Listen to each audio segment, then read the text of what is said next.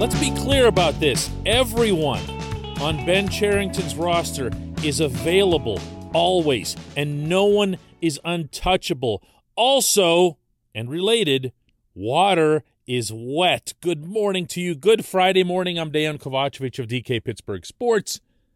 This is Daily Shot of Pirates. Comes your way bright and early every weekday if you're into football and or hockey. I also offer daily shots of Steelers and Penguins right where you found this. With Major League Baseball's general managers having their annual meeting this week out in Carlsbad, California, so also convenes a handful of national baseball writers, the kind who would be invested in covering such an event, meaning it pertains to the handful of markets who actually participate in free agency and stuff like that. And as such, names will pop up anytime writers get together, anytime GMs get together, and anytime, especially, the winter meetings convene, meaning the main ones next month, and you have everybody under one gigantic roof in some megalopolis hotel, you will have trade speculation. And when you have trade speculation, you will have the pirates involved in it every single time from the pure selling standpoint and getting absolutely nothing back. Because that is the perception that exists of Pittsburgh and all similar markets in baseball among that group of writers that is covering that event. And allow me, please, to draw a distinction here between the GM meetings, which are very sparsely covered, and again, only by either the national writers or a, just a tiny handful of local reporters from the very, very biggest markets. The reason for that is they're the only places that would care. This isn't a matter of budgetary or whatever. If I thought there was something for DK Pittsburgh Sports to gain, for example, from the GM's meetings, I would send Alex Stumpf, our beat writer, out to Carlsbad, California. Instead, I'm sending him to Bradenton in the coming week because the Pirates have some instructional ball going on and some access to some prospects who actually mean something toward the future of this franchise. Nothing that happens in Carlsbad will affect the Pirates. Oh, and by the way, that includes any and all nonsense that comes out of those meetings that's related to the Pirates. Yesterday, depending on which reports you read, which reporters you trust, which ones you don't trust, various things emerged regarding Bryan Reynolds, Jacob Stallings. The list will go on. It won't end. It doesn't mean a thing. It means that those reporters are looking at the needs of the handful of teams that they see as mattering and saying, hmm, this team needs a center fielder. What does Pittsburgh have? Oh, Pittsburgh has a center fielder. Pittsburgh doesn't need a center fielder. Why would they want a center fielder? Years from now, they'll have to pay this guy. So you throw the Pittsburgh name out there, and you know that you're going to get very little blowback because the Pirates fan base isn't that large. And when you float it out there, it seems wholly plausible to everyone who reads it. In fact, if you ever look at the replies on social media to some of these reports, the speculation that comes from fans about the players that'll be sent back to Pittsburgh is literally laughable. Why? Because they think so little of the Pirates as an organization and Pittsburgh as a market. It's the ultimate case of media pandering, meaning it's the extreme. You, you're taking a situation that even though you know it's not true, it's not accurate, and it's not going to happen, you throw the red meat into the cage and watch everybody go running toward it. I'm not guessing at this. I wish I was making this up. I wish there were more integrity in the profession than there actually is. This portion of Daily Shot of Pirates is brought to you by our friends at North Shore Tavern, directly across Federal Street from PNC Park, home of Steak on a Stone, home of very good people, home of an excellent atmosphere in which to watch sports with your friends or to make new friends. Check out North Shore Tavern, directly across Federal Street from PNC Park. Bryan Reynolds is absolutely available via trade. Jacob Stallings, Brian Hayes, everybody is absolutely available via trade. You know why? Because everyone always is. With the most minute exception in all of professional sports, there is no such thing as an untouchable player.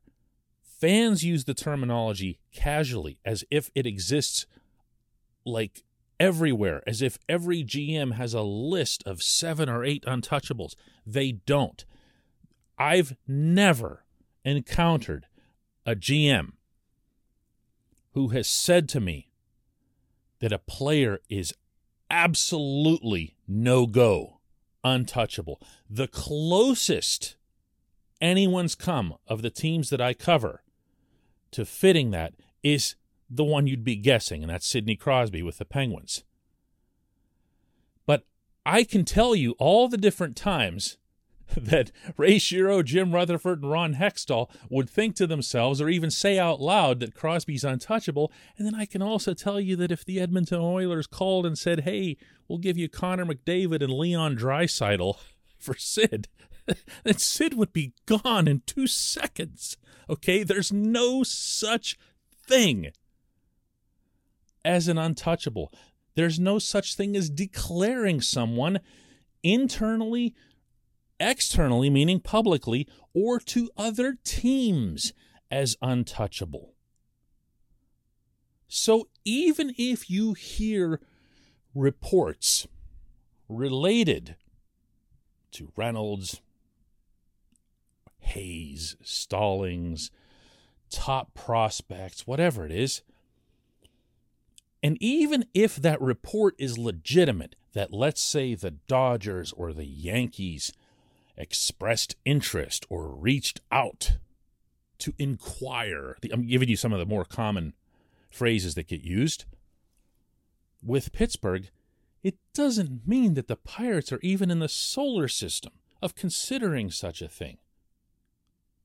It means that somebody's doing their due diligence, and in turn, Cherington and his staff are doing their due diligence. You listen on players all the time. You do that if you're a good GM. Would it make the fans feel more at peace if they knew that Reynolds was 1000% untouchable? Yes. Is that an unfortunate part of the business for the fans, for the player himself? Sure. But this player's not going anywhere. Understand this when it comes to Reynolds specifically, because again, he just had the big season, and, and that's the one that's going to come up the most often. To get something back for Reynolds, you have to look at where he ranked in Major League Baseball right now, meaning in 2021 you'd have to look at the fact that the Pirates have four more years of control of this player at an affordable rate. And then you'd have to look at what it would take to talk them out of keeping this player and make a move that they know would be spectacularly unpopular. This would not be like some of the others that people might be tempted to compare it to.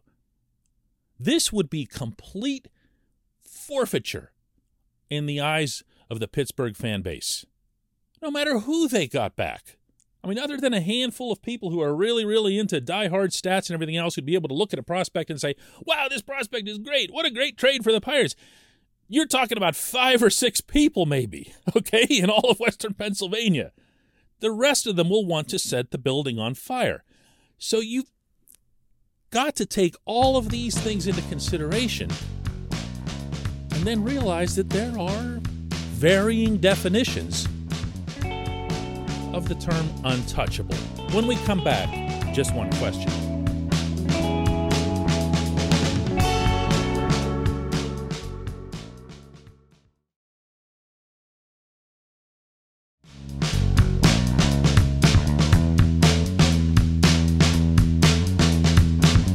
Welcome back. It's time for just one question, and today's J1Q comes from Chandler, who asks, "Wonder if you can identify areas where Bob Nutting would be allowed to make public comments on the topic of the salary cap. I'm thinking, possibly incorrectly, that all owners are essentially on gag orders from MLB for the next few months during negotiations.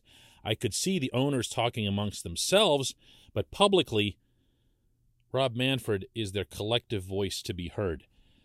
Chandler, this is a fair and accurate counter to something I've brought up here on the show the last couple of days, in which I've parenthetically challenged Nutting to be more vocal, more demonstrative. I've probably used stronger language than that on this subject. And you are right that owners are held in line. The fine for speaking up, for really, you know, being specific and getting into labor issues, and it's something that all owners obviously agree to since they employ the commissioner, has been as much as a million dollars in various sports. National Football League, National Hockey League, and Major League Baseball hasn't been an exception. You do have to have a single voice. You can't be sending mixed messages. And worst of all, you can't be presenting a non united front. It's not just a sign of weakness, it is weakness whenever it comes to negotiating with a steadfast, strong entity like the Major League Baseball Players Association.